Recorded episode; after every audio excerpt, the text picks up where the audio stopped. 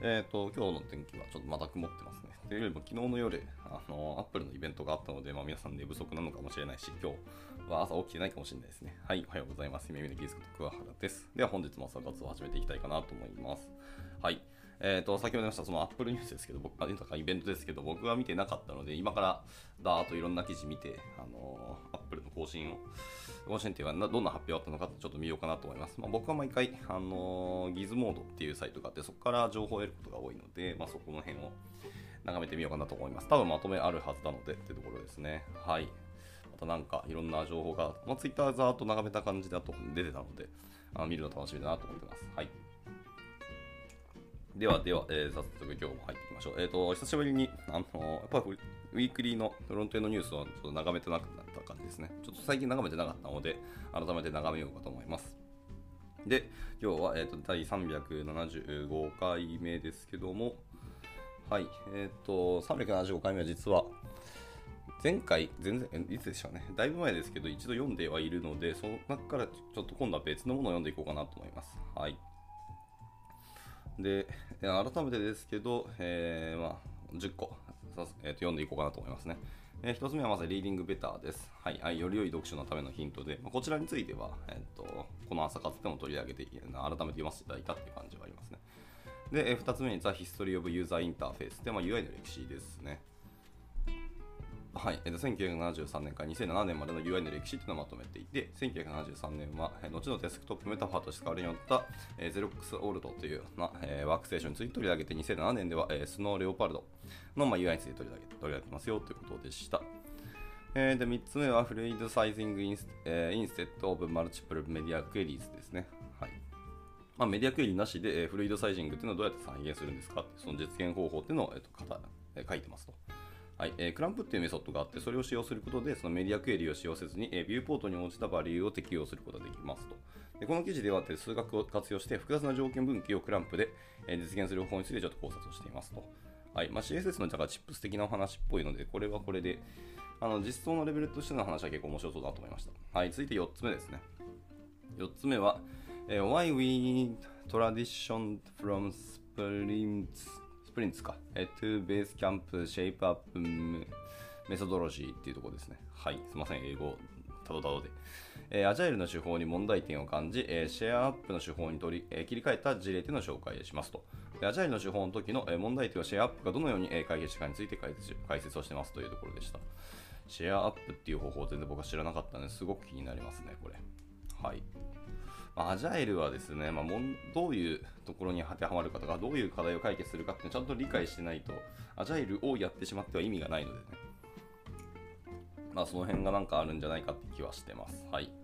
では続いて、えー、5つ目ですね。えー、The Funnel Technique in Qualitative User Research ですね。はい。ユーザーインタビューにおける、えー、ファイル手法についての、えー、ファイルじゃないですね。ファネルですね。ファネル手法についての、えー、解説です。この手法では、まあ、幅広い、えー、自由回答式の質問を行ってから、まあ、より範囲が狭い自由回答式の質問やクローズドな質問をするようにしていくと。まあ、これによってそのバイアスっていうのを排除し、重要なデータっていうのを見逃すことを防ぐことができますよってことを言ってます。えー、ちょっとファネル手法って僕全然知らなかったんですけど、そういうのがあるんですね。とこでした。はい。で、えー、残り5つの記事はインブリーフって感じですね。はい、じゃあ6つ目の記事ですけど、えー、How to use Firefox for Accessibility Testing ですね。ザ、え、A11Y のプロジェクトというところです。はい、えー、Firefox の優れたアクセシビリティ監査の機能について、え、紹介していこうというところです。えー、続いて7つ目ですね。7つ目は UX-UI Chips、えー、A Guide to Search Inputs ですね。はいえー、最高の検索入力ボックスをデザインするためのガイドだというところです。はいまあ、こういうなんですかね、パーツレベルっていうか、アトムズレベルの、えーと、コンポーネントのお話ってなんやかんやあの拡張したりとか、あの他にも応用、転用できたりするので、割と気になりますね、こういうのが。はい、では続いて、えー、Reinventing Adobe Spectrum Colors ですね。はい。がまあ、これ8つ目ですけど、えー、Adobe のスペクトラムズカラーシステムバージョン6について、それがどのように進化したかというのを解説していきますということでした。ちょっと Adobe について僕は全然追ってないのでごめんなさい。これは今回はちょっとはしょらうというか読まないようにしようと思います。で続いて9つ目ですね、えー、テスティング、あ、あ、テスティングフィロソフィーです。はい。えー、自動テストがどうあるべきかについての、えー、考えを記事にまとめていますよということでした。はい。で、ラスト10個目ですね。えー、テスタブルフロントエンド、The Good, The Bad and The、えー、っていうタイトルですね。えフロントエンドのテストについて特定のプロセスやツールではなくアーキテクチャを授与することが重要であることを説明していますよということでした。はい、今ので10個目です。はいまあ、今回もちょっと10個バーっと見ましたけど、まあやっぱ気になる記事だらけだったのでどうしようか悩ましいですね。さっきのあの、なんですか、アジャイル手法のところ、えー、まあアジャイルっていうその手法に疑問を持ちてシェアアップって方に切り替えたっていうのもすごく気になりますし、えー、ヒストリーユーザーインターフェースも気になりますね。1973年から、えー、と2007年のあのレオスノーレオパルドの UI のところまでをざーっとこう並べて語られているという感じですね。はい、でちなみにこれ、っやっぱりあの画像がかなり多くてですね、まあ、で一応どんな、えー、と UI の歴史だったかっていうのをガッとあの軽くだけで触れてますね。あるんですけど、ただまあやっぱり画像で実物見ないと多分ふーんっていう形になる気がするんで、まあ喋ってもいいんですけど、ちょっと、しかも内容もかなりテキストだけにすると内容は結構短いので、これはちょっと皆さんの方で見ていただく方が多分面白いかもしれないですね。まあ、僕は僕でこれ気になるので読みたいと思いますけど。はい。で続いてそのファネルテクニックってやつですね。ファネルテクニックも見ている、ざっと見てるんですけど、割と画像を使った解説がかなり多くですね、これもちょっと語ったところでどうなんだろうっていう気はしますが、まあでも、学びはありそうだなっていう感じはしますね。が、まあちょっと一旦今日は、今日読むかわかんないですね。ちょっと最優先で読むかはちょっと悩ましいので、一旦割愛します。で、あとは、えっ、ー、と、なんだっけ、そうか、UXUI チップスの、あの、インプットフォームですね。の、あれです。UIUX についてのチップスの話ですけど、やっぱりこれは、あの、ソースコードと画像がちょっと多めって感じですかね。はい、あごめんなさい。ソースコードはなかったですけど、画像がちょっと多めなんで、え、ー、と、まあ、テキストだけを音読しても、ちょっとイメージできないかもしれないですね。はい。というところで、えーとまあ、気になったのはやっぱテスティングフィロソフィーってやつとさっきの、え、ー、と、なんだっけ、アジャイルじゃなくてシェアアップっていう手法のところですね、が気になったのでそこを読んでいきたいと思いますが、えー、あとなんだっけ、あのー、もう一個テストの観点ですね、あの Testable Frontend ですね、 The Good, The Bad, and The Flaky ってやつですね。フラッキー、フラッキーですね。はい。っていうところをもう読みたいですけど、これもちょっと長そうなんで、今回は割愛して、多分次回ちょっと読んでいこうかと思いますね、これは。というわけで、じゃあ今日読むたい読むのは、えー、あ、 Testing Philosophy とさっき言った、あのー、シェアアップっていうメソメソドロジーですね、を読んでいこうと思います。ただまあ、後者の方もちょっと記事長いので、ちょっとこれ今日で終わりきらない気がするので、また次回、明日に回しょう、回そうかなと思ってますので、はい、そんな感じでいきたいと思います。ではでは、えっ、ー、と、いきましょう。アーティスティングフィロソフィーのところです。えっ、ー、と、じゃあまず翻訳をかけていきたいので、少々お待ちください。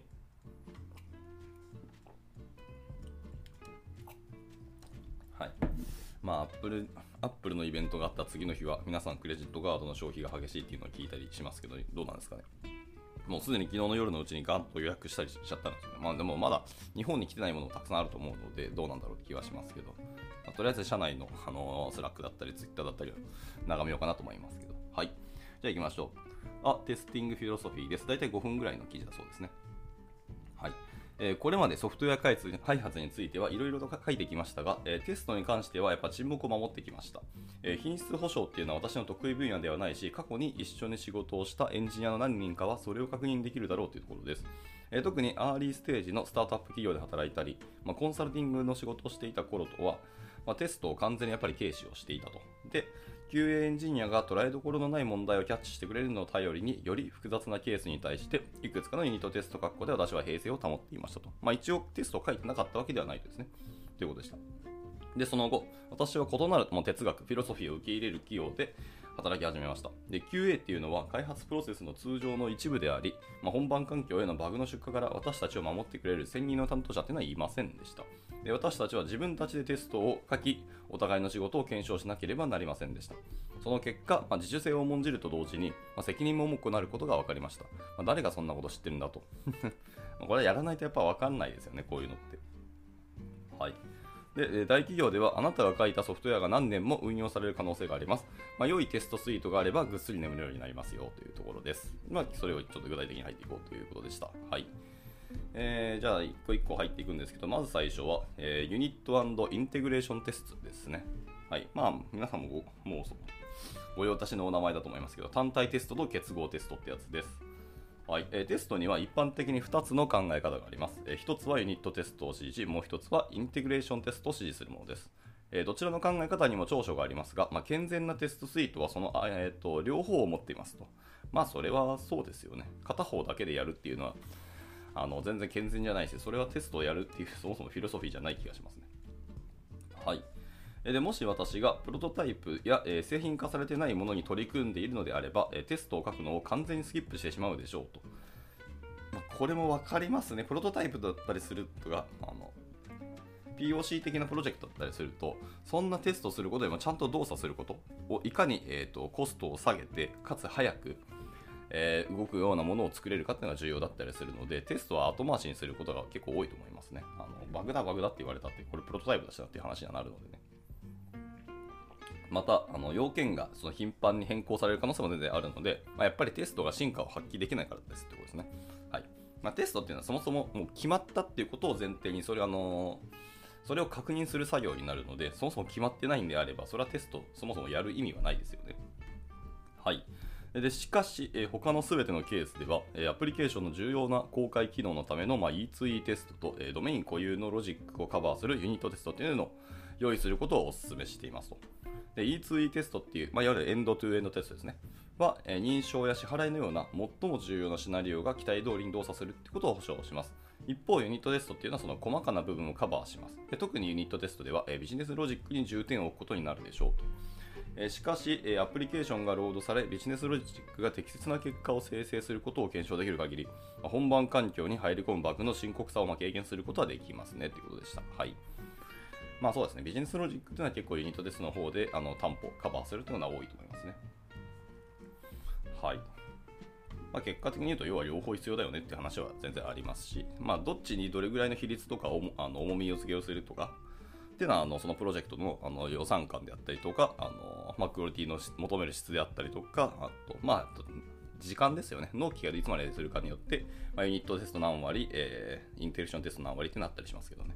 はい、でちょっと余談になりますけど、もしそのテストのことをちゃんと考えるんだったら、えっ、と、なんだっけ、えっ、と、テスティングピラミッドだっけ、えーなんかそういう名前の何かがあったはずですね。で、その、えーピラミッド、あ、トロフィーかな？テスティングトロフィーだったっけ、なんか、そういうのを、そのテストについてあの言及されたサイトだったり、そういうのを検証するようなあのページがあるんですけど、いやピラミッドだった気がしますね。まあ、それに行くと,、えーと、ユニットテストがテスト全体の7割を占めますと。で、インテグレーションテストが2割で、まあ、あとそのシステムテストは、えー、と E2E テストが1割っていうような、えー、と比率になるのがなんか健全だっていうのがそのサイトでおっしゃってましたね。まあやっぱりユニットテストが、えー、と7割というところで、まあそこでやる、要はつまりビジネスロジックをしっかり確認するところで、大体あの品質っていうのは担保できるよって言ってます。7割ぐらいはいけるよっていうふうには言ってますね。はいまあ、逆に言うと7割が以上、えー書いていくと逆に言うとロジックに重きを置きすぎててちゃんとアプリケーションとしてはインテグレーションとか結合できてますかとかあの期待する動作っていうのをユーザーの一連のフローっていうのが確認できてますかっていうのがあのおろそかになってしまいがちだったりするのでちゃんとその比率とかはちゃんと守る方がいいんじゃないのっていうお話でしたはいえーとこれについてもちょっと探るというかググってみます。で、見つかったら一緒に、えー今日のこのツイートあれですね、朝活のツイートと一緒に後ほど流そうと思います。結構参考になるものだったので、はい、えー余談でした。では続いていきましょう。今のがインテグレーションとユニットテストの説明でした。では続いて、えー Testing Private Function ですね。まあ、プライベート関数のテストっていうのを話していきましょう。はいえーテストのためにプライベート関数をエクスポートすることはいい判断ではありません。むしろやめてくれって感じですね。コードがテスト可能であるべきだっていうのはそういう意味ではないですよってことですね。はい。テスト可能だというのと、えーと、プライベートとパブリックっていうのは全然別の話なので、それは本当その通りですね。で、プライベート関数はテストされるべきではないっていう意味ではもちろんないですよと。はい。明示的にテストされるべきではないよってことです。あ、パブリックにするなよってことですね、要は。エクスポートされない機能というのはそれを使用する他の関数の一部として検証される、え実装の詳細になります。ですから、あるモジュールのパブリックメソッドに対するテストを書くときはいつでもそれが依存している全てのプライベート関数を、え暗黙のうちにテストすることになります。また、え公開されていない機能でカバーしたいエッジケースがある場合は、えその公開されている関数でも、えテストするようにしましょうと。でもしプライベートメソッドの全ての挙動をパブリックなインターフェースで確認できないのであれば、そのテスト容易性というのをもう一回向上させるように見直してくださいということでした。でそれはコードの深いところで環境変数を使っていたり、えー、関数の引数として渡せるはずの特定のモジュールをインポートしていたりすることを意味しますということでした。はいでまあ、プライベート関数も、でもその関数自体がちゃんと動いているかどうかをテストすることはすごく大事なので、えーとまあ、どうやってテストを書くか悩ましいところですけどあの、やっぱりちゃんと僕は書いた方がいいんじゃないと思いますね。ただ、じゃあそれをどうやってあのエクスポートされてないんだったらあのしようがないじゃんっていう話はありますけど、まあ、モック化することもできたりしますし、えっ、ー、とまあ、あの設計とかディレクトリの構成によりますけど、あのテストのディレクトリをその中に置くんであれば、えーとですね、その中に置いたままのテストをそのまま書くっていうこともできなくはないなという気はしてますね。まあ、何かしらのやり方はあると思いますし、その関数自体がやること、そのプライベートにしてしまっている理由は絶対そこにあるはずなので、そのプライベート関数の中でもしなんか API コールとかしたりするんだったら、それはそれで何かしらテストするようにあのした方がいいと思いますね。はいまあ、最悪同じような、えーと、関数をあのテスト用にコピーしておいて、それをテストするのがいいんじゃないかって気はしています。アプリケーションの中ではプライベートで結構ですね。はい、っていうところですね。そういうユニットテストの流度とか、テストの仕方ってところでどうやっぱりそれはテストしたいっていうんであればあのテスト専用にあのコピーをするってこともまあ最終的にはやらなやっていいんじゃないかと僕は思ったりしてますね。あんまやらないですけどね。はい。まだいろいろユニットテストの今フレームワークって機能たくさんあるのでその辺からやり方はいくらでもいかようにもあるような気がしてますって感じです。はい。では続いていきましょう。えー、次はですね、テスティング・イン・プロダクションですね。はい、ここからちょっと実践実践的なお話になりますね。はい。まあ、本番環境でのテストはどうしようかというところです。はい、で正直なところ、私は本番環境で適切なテストを行ったことがありませんし、今でもやりたがらないんですと。でこのアプローチから十分な利益を得られるような会社で働いたことがないだけだっていうふうにやってます。なんか別になんかメリットとか価値とかがないよっていうわけではなさそうで、単純にやったことがないだけだとですね。僕は結構ありますけど、やっぱちゃんとやった方がいいと思いますし、あの本番環境でまやれるんであれば、負荷試験とか、あのいわゆる引きの要件のテストまでやってほしいなと思います。まあ、この記事で引きの要件の話出てくるかちょっとわかんないですけどね。はい。で、えっと、本番環境で適切なテストを行うには、えプルリクエストを素早く承認する以上のことが必要になります。え機能フラグのフローっていうのを確立し、え必要な時に素早く変更をロールバックする能力でも大切ですと。で問題を早期に発見するための、えー、その観測可能なツールっていうのも入れてくださいってことですね。で本番環境でのテストっていうのは、そのユーザーのバグに対する許容範囲に、えー、大きく依存します、えー、娯楽用の製品を開発している組織っていうのはそのリグレッションに対してより寛大になることができます。しかし高いレベルの信頼と権威を維持しなければならない組織ではそのような贅沢というのはもちろん許されませんもし私の銀行が新機能のテストを本番環境で行うようになったら私は嬉しくないでしょうと、まあ、単純な UI のバグでさえ私の心と胃袋というのは入れ替わることになります。面白いな。はい。あの海外の方のこういう比喩表現は毎回読んでて面白いですね。はい。えしかしテストは、え開発やステージングに限定されるべきではないという考えには大きな価値があります。そうですね。もちろんそのステージングとか、えっとそのまあ、開発環境というところで十分にあの担保されたりとかテストがで十分できてますよっていう環境ができてますっていうんであれば、まあ、それをそのまま本番にアップしてもいいっちゃいいんですけど完全に全く本番と,、えー、と同じような環境を作るっていうのはかなり厳しいと思いますのでねあのもちろん環境とかスペックとかのサーバーのなったらかなりあると思うんですけどあるので僕はやっぱちゃんと本番環境でもテストをした方がいいっていうふうになんだかんだ思いますね。アプリケーションレベルではもちろんあのステージングとかあのローカル環境だけのテストでも十分いいと思います。それはソースコードレベルで全く同じになるというのは担保できてますので。ただやっぱそういう、まあ、環境周りだったりそういう外部要因とかによってあ動く動かないって結果あると思いますし、まあ、例えばステージングとかあのローカル環境でその認証周りだったりあと決済周りとかですかねのえ機能とかを実際に自動テストできるかってそんなことはないと思いますしね。やっぱり本番でやって初めて意味があると思うので、やっぱりちゃんとやった方がいいんじゃないかって僕は思ったりします。はい。で、と本番環境っていうのは、その適切な動作が当然とされるような、え原始的な環境であってはならないよってことですね。実際のユーザーの行動やデータ、結局のところそこでしか得られないよってことですね。はい、っていう感じでした。以上、テスティングインプロダクションの章でした。じゃあ続いていきましょう。続いてというか次がラストかな。次ラストですね。はい。えー、ちょっと翻訳に時間かかってますね。はい。えー、テスティング is not QA ですね。はい。テストは QA じゃない。クオリティ、なんだっけ？クオリティアシュアランスでしたっけ ?QA って。ではないですよということですね。はいえー、テストっていうのはその範囲にかかわらずその、えーと、道路から滑り落ちないようにするための、まあ、交通障壁以外の何者でもないですよってことを言ってます。えー、品質っていうのはその分野の十分な理解、えー、明確に定義された要件、生産的な作業環境っていうのところから生まれます。ソフトウェア作る分野に精通していないエンジニアっていうのはそのエッジケースを特定するのがかなり難しいでしょうと。どんなに詳細なチケットを作成しても、え作成者が細部を見落とした可能性というのは常にあります。システムや製品がどのように振る舞うべきかっていうことを知ることは、ま、ソフトウェアを磨くのにとても役立ちます。えなぜなら、え間違った動作を検証するテストっていうのはそれがないことよりもさらに悪いからです。あ、これいい観点ですね。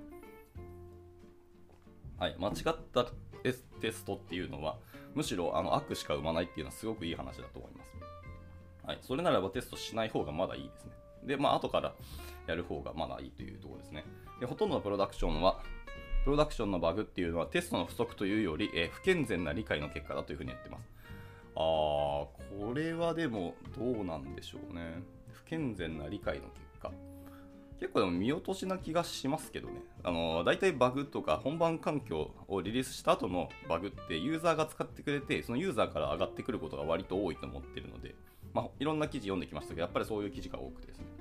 なので、なんだかんだその本番のバグっていうのは、大部分はそのユーザーとかとかテストの不足だと思いますね。僕らの創造性の欠如と言ったらちょっとあれかもしれないですけど、やっぱり使い方って僕らが想像する使い方ってやっぱなかなか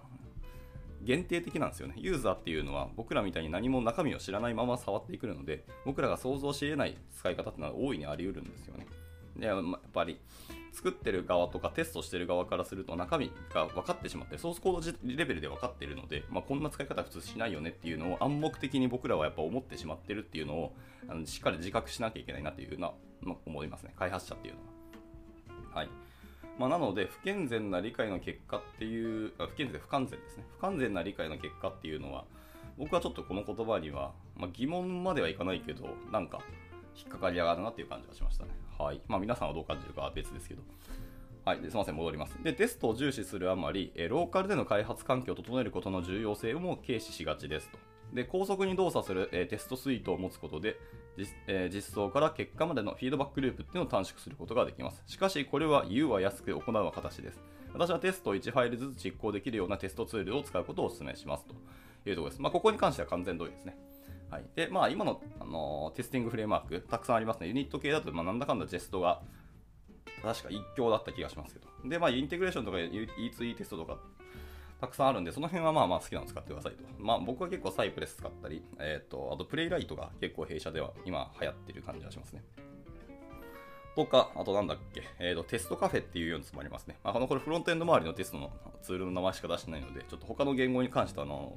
すいません、僕が不勉強というかやってないでわからないんですけど、まあ、そういうのもあったりしますね。はい。まあ、あと、なんだっけ、えっ、ー、と、スナップショットテストもやっぱフロントエンドの人はやった方がいいなっていうのよくありますね。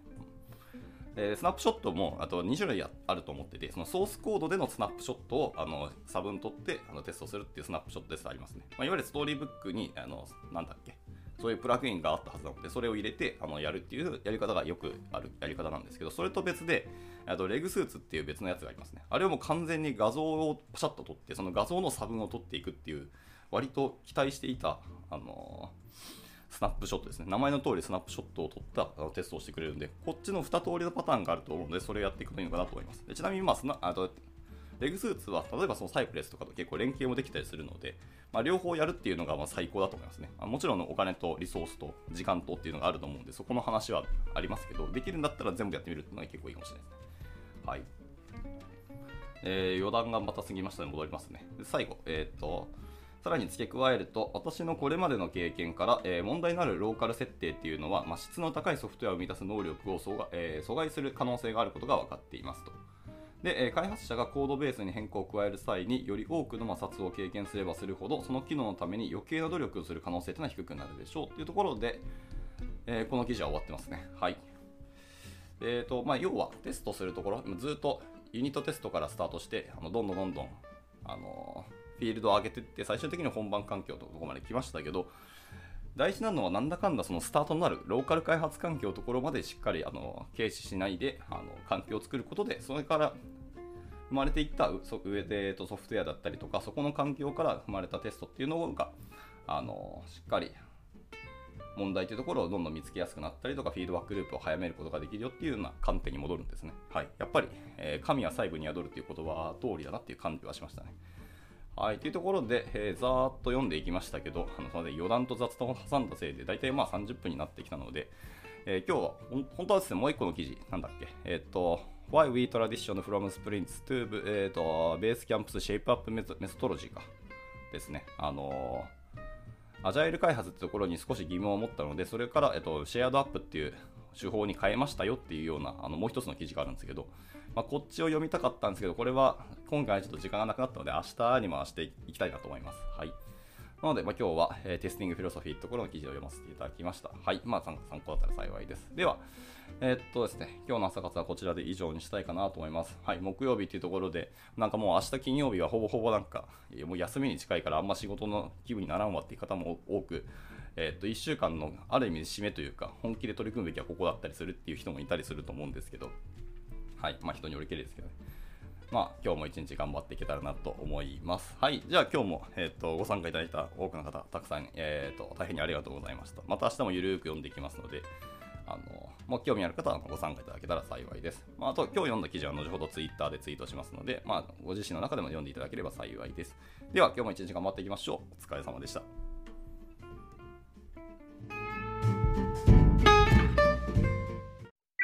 And now, a short commercial break. 現在、エンジニアの採用にお困りではありませんか？候補者とのマッチ率を高めたい、辞退率を下げたいという課題がある場合、ポッドキャストの活用がおすすめです。音声だからこそ伝えられる深い情報で、候補者の興味関心を高めることができます。株式会社ピトパでは、企業の採用広報に役立つ、ポッドキャスト作りをサポートしています。気になる方は、カタカナでピトパと検索し、X またはホームページのお問い合わせよりぜひご連絡ください。